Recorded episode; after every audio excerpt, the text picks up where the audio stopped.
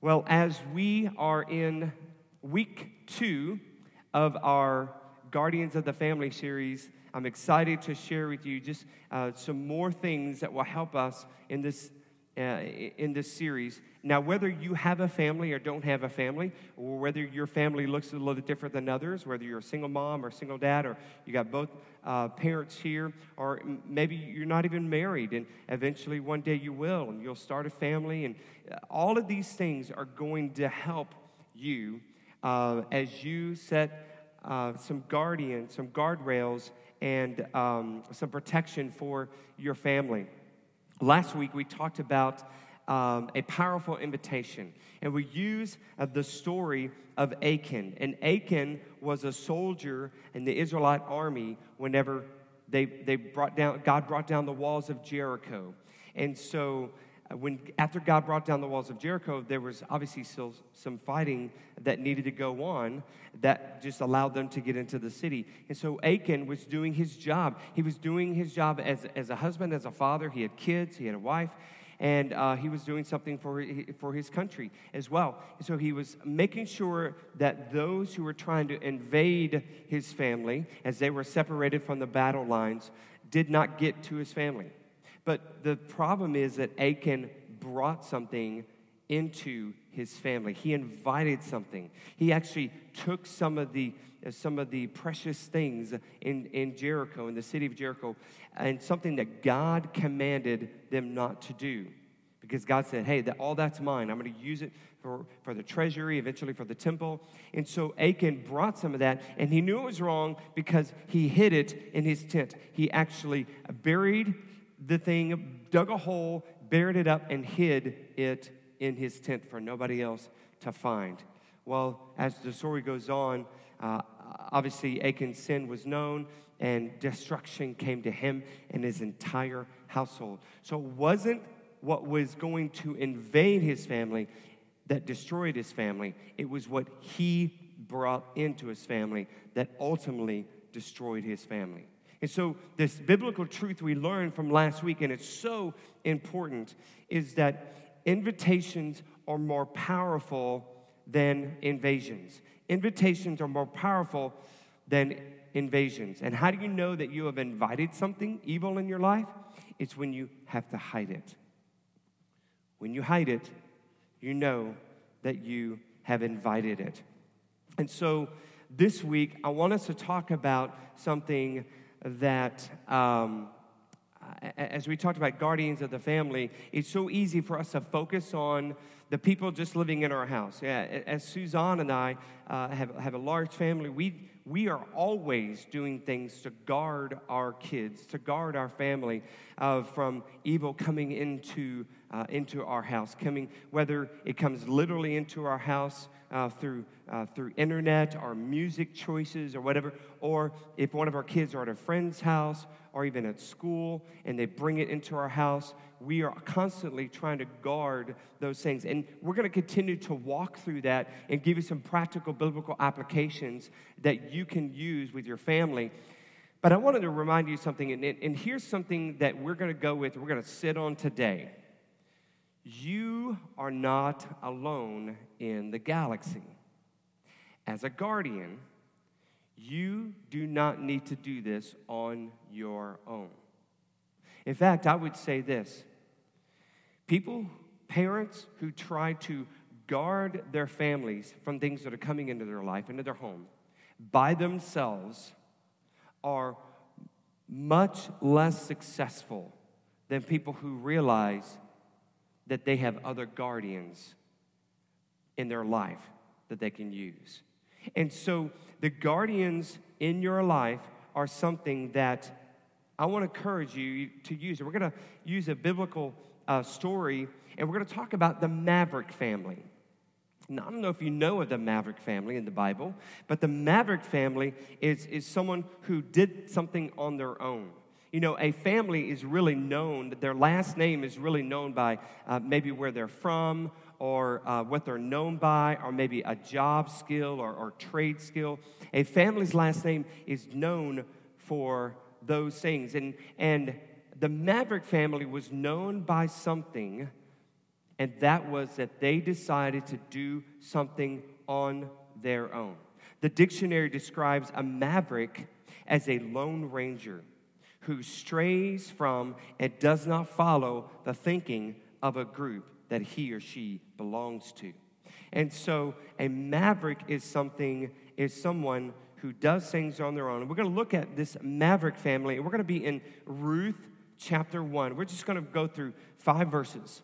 So, just five verses today. So, Ruth chapter 1, verses 1 through 5. And if you have your copy of God's Word, I encourage you to turn to that. We'll have it on the screen. For those who are watching online, we will have those also available. We also have this in our church app. If you go to uh, the setting on the bottom right, the more, and then go to notes, you'll find it there Guardians of the Family, Volume 2, Week 2. So, let's open up God's Word and um, find out who this Maverick family is. So we have this in 1 1 of Ruth, and it says this In the days when the judges ruled, there was a famine in the land. So a man from Bethlehem in Judah, together with his wife and two sons, went to live for a while in the country of Moab. Now, Moab was a country that was evil. And it really was only about 45 miles away from Bethlehem. And so Moab was a country, country that they had other gods. They actually sacrificed ch- their children uh, to their gods, did not follow the one true God. Verse 2 The man's name was Elimelech, his wife's name was Naomi, and the names of his two sons were Mahlon and Chilion. They were Ephrathites from Bethlehem, Judah, and they went to Moab and lived there. Now, Elimelech and Naomi's, Naomi's husband died, and she was left with her two sons. They married Moabite women, one named Orpah and the other Ruth. After they had lived there about 10 years, both Mahlon and Chilion also died, and Naomi was left without her two sons and her husband. So here you have a family man he had sons, he had a wife. Things are going good for him. He's in Bethlehem, he's in a small village. And this is in the time before kings. So, in the time between when the Israelites defeated um, all of their enemies and they're in the land, between then and the first king of Israel, Solomon, and then David, you have this period of about 300 years where it's, it's ruled by judges that God has established. And so during this time, there was a famine in the land. And so you can't blame Elimelech. Elimelech was doing what he thought was best. He thought, you know, it's, it's really tough. This is a tough time. The economy's bad, the crops are not doing good, uh, uh, that affects the livestock. And so he was scared, and so he brought his family and moved to a pagan nation away from others who were going through the same thing, but others who were following the one true God. And so Elimelech and Naomi decided hey, this is too tough. I need to move away. I need to move away, far away from even surrounded by people who follow God. You know, I see this time and time again. In my many years of ministry, in variety of capacities, I have seen this time and time again. You know, it, it, it even happens now. When believers who regularly uh, attend a church face difficult seasons, some will choose to face them without the help of their church family. And you know, it, it, it's sometimes you can't you can't really blame them because if they go through a, a tough time in their season, maybe there's, there's an embarrassing situation uh, in, in their family. Or, or maybe there's a, a broken marriage and they're just really embarrassed by that. And they had some friends, and you know, uh, the husband had friends in the church, and the wife had friends in the church, and they split up, and, and things are really, really messy. Or maybe there's an adulterous affair or even financial ruin. I've had all I've seen all of these situations and even more happen in the family. And it's almost like, okay, Lord, we need to pray that that you protect their hearts and don't let them move away from a church. And many of them do. They do. They move away during troubled times and it could be small situations and it could be heavy situations. But they move during difficult times away from their church, away, just like, just like Elimelech and Naomi, away from people who could help him, people who follow God. And so, my, my encouragement to you today is don't be a maverick. You need your church family. You, you need your church family. And why? Because it takes more godly people than just you to be guardians of your family. It takes more people beside you to be guardians of your family. I cannot stress this enough. If Elimelech and Naomi would have stayed in Bethlehem, then their sons would not have married pagan women. Now, God, through his infinite grace and mercy, he does make bad choices good. As we continue, you could continue in the story of Ruth, it's a beautiful story, and how God changed her heart, brought her uh, to come to know God. And Ruth uh, ended up being someone who is in the line of David and then ultimately Jesus Christ. So God can make a bad situation good as often He does, but just imagine if God, I mean, if, if Elimelech and Naomi would have stayed where they were, then they would not have married pagan women. When you move away from the church family, we immediately lose guardians who can pray for us, encourage us, and help raise our kids. But you know, not everybody leaves. We have people right now sitting in our church who've gone through junk. They've gone through bad stuff.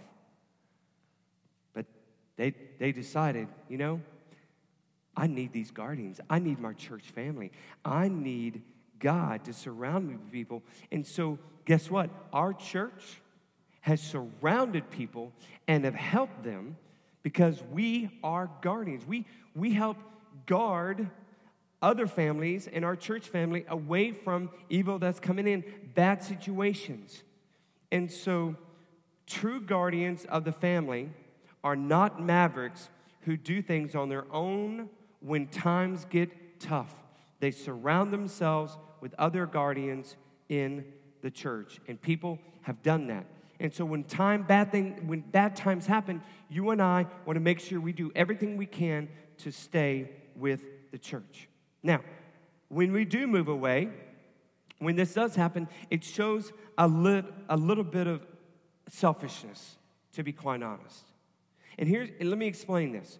When, when, when you and I face situations and we, like Naomi and Elimelech, we decide to move away from other guardians and try to sort of maverick this, do this on our own, we are robbing people of using their gifts.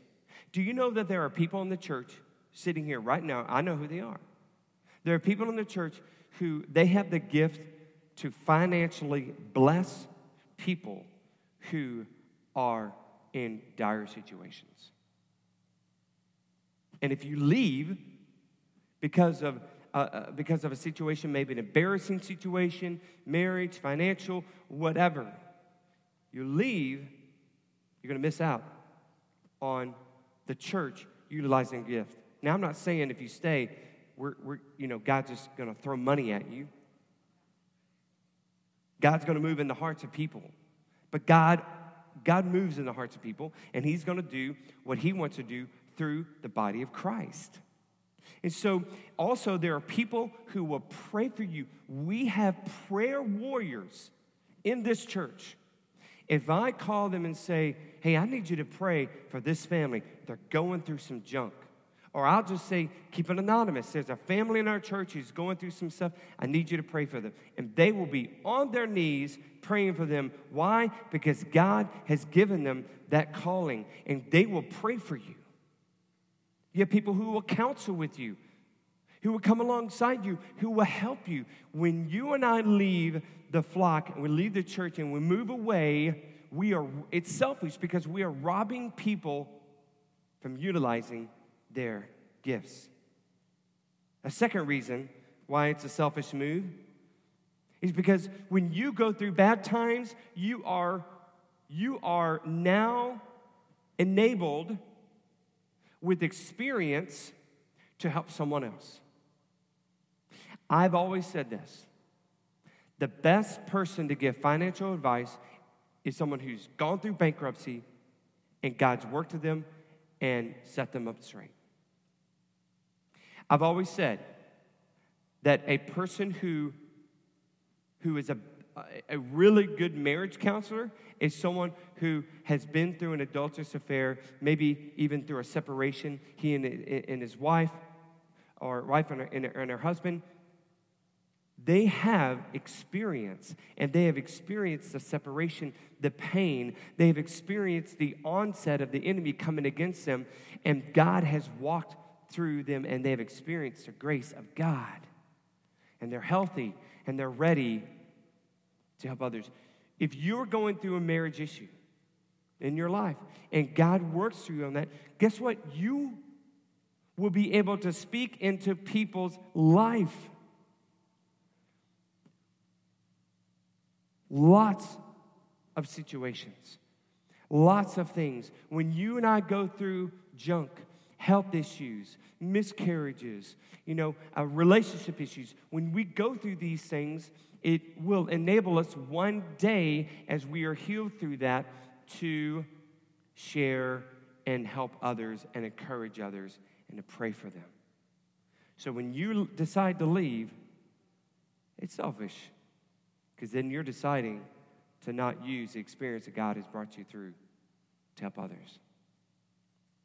It is. I think, I think when Elimelech and Naomi left Bethlehem, I thought, I'm reading this and this is very selfish of them. Because there are other people in Bethlehem going through the same famine. And so they just moved 45 miles away. It's not really that different, but they were selfish. And God did not honor that. So when you're a maverick, number one, you cut off other guardians for your family. Number two, you rob others of using their spiritual gifts. And number three, you deny others the support you can offer as you have gone through that experience. You know what I love about Lake Point Church? Lake Point Church has, has incredible guardians. We have guardians. And Suzanne and I have, have realized that we cannot be the only guardians for our family. It's, I mean, we're way outnumbered, number one. And number two, we're not with them all the time. And so we have guardians, spiritual guardians set up in our life. We always have. even before we started Lake Point Church, our kids have gone to Awana. They've been a part of kids' choir singing you know, songs, worship songs. They've been a part of youth choir. They've been a part of some, some small groups. They've been a part of children's camp and, and youth camp. And even here at Lake Point Church, we offer those things. Right now, there are people who are guardians of our kids here at Lake Point Church. Our, our, our new uh, kids ministry directors, Corey and Caleb Brindley, right now are sharing the gospel of Jesus Christ with our new orange curriculum, which is incredible. We love it. And parents, you're going to get some information to how you can connect what they're teaching there at the home. And I would encourage you to do that because it's guardians and guardians working together, okay? And so right now, there are guardians in the work. Audra Boggs, our nursery and preschool director, she loves that age group. She is so excited. And so she is a guardian. She's sharing God's love to those little ones. her and her team and the team there at Kids Ministry. Joe Salvatore, our student minister, he is a guardian for our students. On Wednesday nights, they come. He's building relationships. He sends text messages. He loves on those kids, not just Wednesday nights, on Sundays, but for special events. We've got Merge Weekend in February. It's a Disciple Now weekend where our students can, can, uh, can uh, you know, collaborate with other students uh, of, uh, across Bartow County. It's a lot of churches, and they will grow in their faith. And, and Joe is a guardian here at Lake Point Church. And, and Suzanne and I need that. We have always needed guardians in our church, people in our small group. We have a great small group that we meet on Wednesday nights, but there are other small groups that meet at different times Sundays, Sunday mornings, Sunday nights, obviously Wednesday nights. And so they become guardians for your family, the people that you serve alongside when you're serving. You have guardians in your family as you share with others. I love to see Facebook messages between other people in our church and they, they just share words of encouragement during tough times. And they know that, they know them because of church. So you have guardians. And you can learn from guardians. That's why it's important. You're going to learn from Joe Salvatore. You're going to learn from Corey and Kaylee Brindley, from Audra Boggs, from other people in your small groups and other people in our church. You, you, have, you have to set up guard, other guardians. It's not just about you. Don't be a maverick. Don't be like the Maverick family. You need other guardians in your life. And we learn from one another. I've learned so much. Suzanne and I both have learned so much over the years watching and praying and getting advice from people as we have tried to guard our families. You know, we're going to get into more specific things, how to guard your family, but these first two weeks, we had to take care of a couple of things. Make sure you're not bringing in, you're not inviting something because the very thing you're trying to guard against, you could be bringing in. And number, and number two, you've got to make sure you have set up other guardians. You need to go to people in our church and me and others and our staff and, and elders and others and just say, I need you to be a guardian for my family. That's how to be a guardian of your family. We learn from one another. We learn. You know, I'm reminded of a story when I was a, a young teenager. We lived in Illinois for a time, around on the uh, west side of Illinois, uh, around St. Louis, actually. And so, about 15, 20 miles east of St. Louis, we, uh, it was an area, uh, part of the country, where it, it got, it had some pretty severe winters. I remember one winter we had like a four foot blizzard. It was like 30 degrees below and everything. But we lived in the country and and my, we had all kinds of different animals. My, my father just loves to bring all kinds of animals, you know, to our home, literally into our home. Um, and yes, we've had a, a, pet raccoon in our home, used a litter box. That's a different story. We've had all kinds of things. And, and we did have chickens at, at one point, and um, I know a lot of people have chickens in the country. And so my dad decided he was going to build a chicken coop. So I helped him build this chicken coop. And I tell you, it was, it was really interesting, this chicken coop.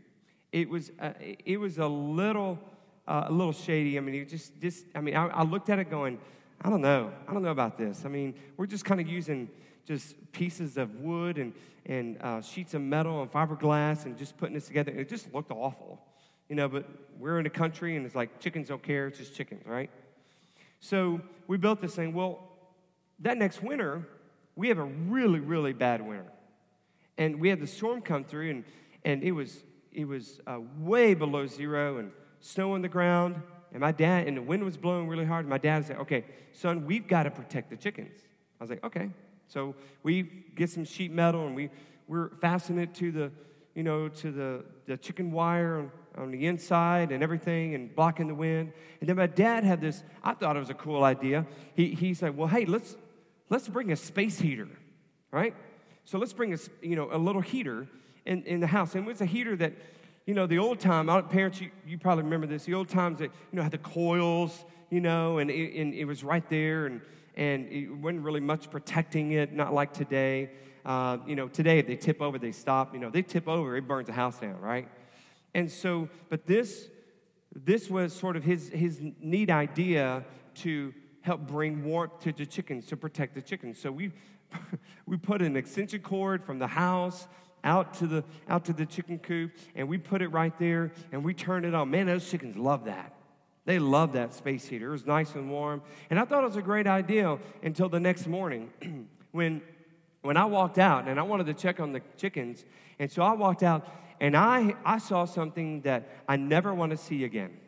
I saw blackened fried chicken all clumped together in that space heater. And the space heater had shorted out because of all the feathers. And so what had happened is, and they were all dead. What had happened is all the chickens were like, well, I want, I want my heater and I want my heater. And they kept fighting and fighting and fighting, and they just kept pushing one another into the space heater until they all got fried. Not making this up.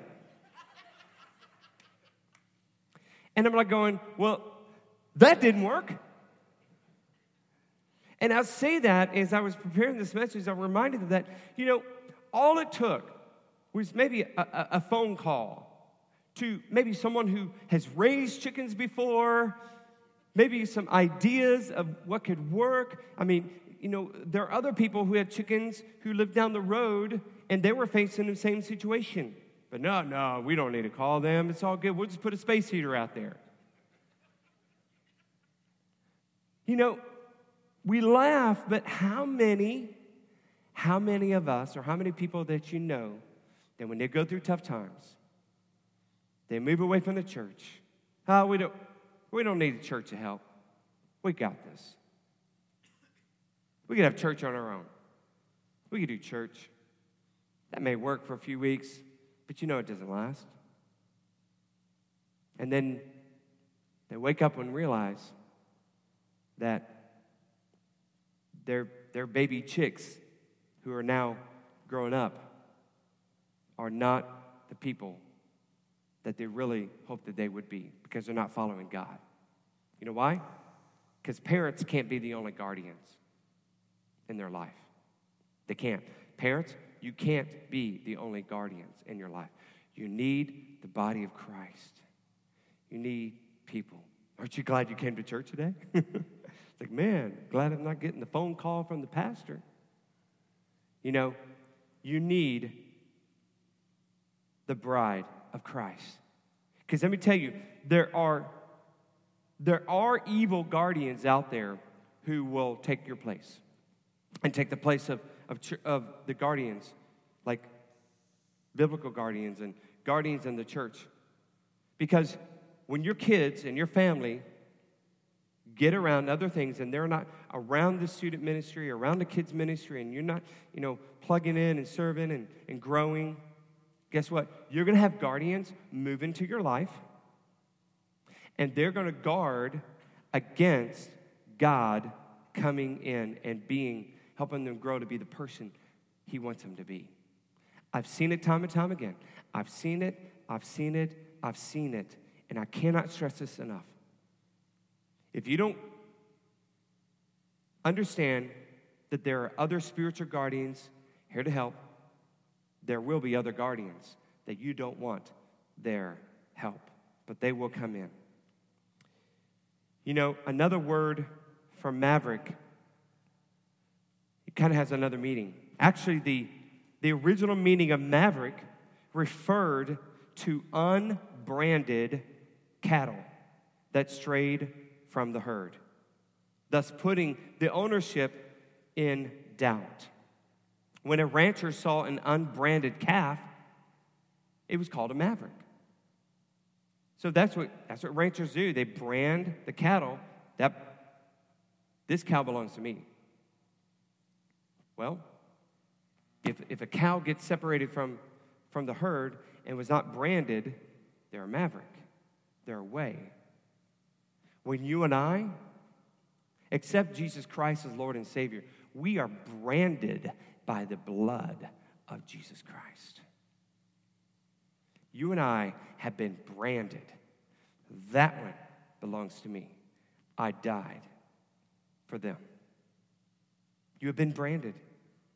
You belong to Christ. We, the church, we belong to Him. We are the church. We're here to help one another as guardians. And one of the ways that we show that we are branded is through what we call sacraments. Sacraments are basically uh, signs as a means by which we receive the grace of Jesus Christ, a tangible assurance that we that we've received it. And so the two sacraments that God and that Jesus really asks us to observe, there's only two of them, and that's baptism and communion or Lord's Supper. And so baptism is a tangible way for you to say, I'm His. Had the extreme, awesome opportunity this week. I was able to lead someone to the Lord this week. He's here this morning. And uh, we talked about baptism. He's like, Yeah, I'm ready to be baptized. Well, let's wait till it gets a little warmer. But we talked about the importance of being baptized. It's a tangible way for you to show that you are branded by the blood of Jesus Christ. And then the second way, as believers, we participate, we observe, we honor communion as the elements represent the blood and the body broken for us. And in just a moment, the band is going to come and they're going to uh, sing. But during that time, I want you as a church to participate in communion. If you, um, if you want to do this as families, we encourage you to do that. Uh, we also have our, uh, our kids. If you want to get your kids and, and do that, we could do that with families and, and everything. And I think they, they're bringing the kids in, into here. But on the tables in the back, we will have um, a host couple at each table. And you just take that, you can take that, um, that bread and just dip it and just have that moment there with you and your family. And, I, and, and I've just been notified that if you do want your kids to join you, you could just simply go, go and um, you know, bring them into here, and that will be just fine.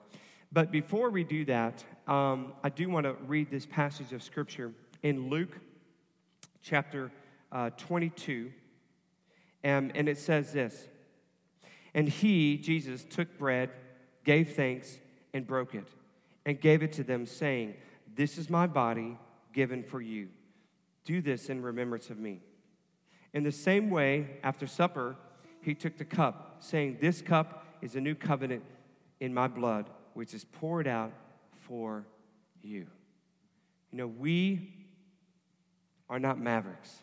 If you've accepted Jesus Christ, you are branded with the blood of Jesus Christ. And this is an opportunity, a tangible way for you to show I'm branded. I belong to this church. I belong to the Big C Church, the bride of Christ. And so I'm going to say a prayer. Would ask you to stand. You can form lines. People were there to help you. After that, you can come back to your seat, continue to worship, and then we'll close out the service.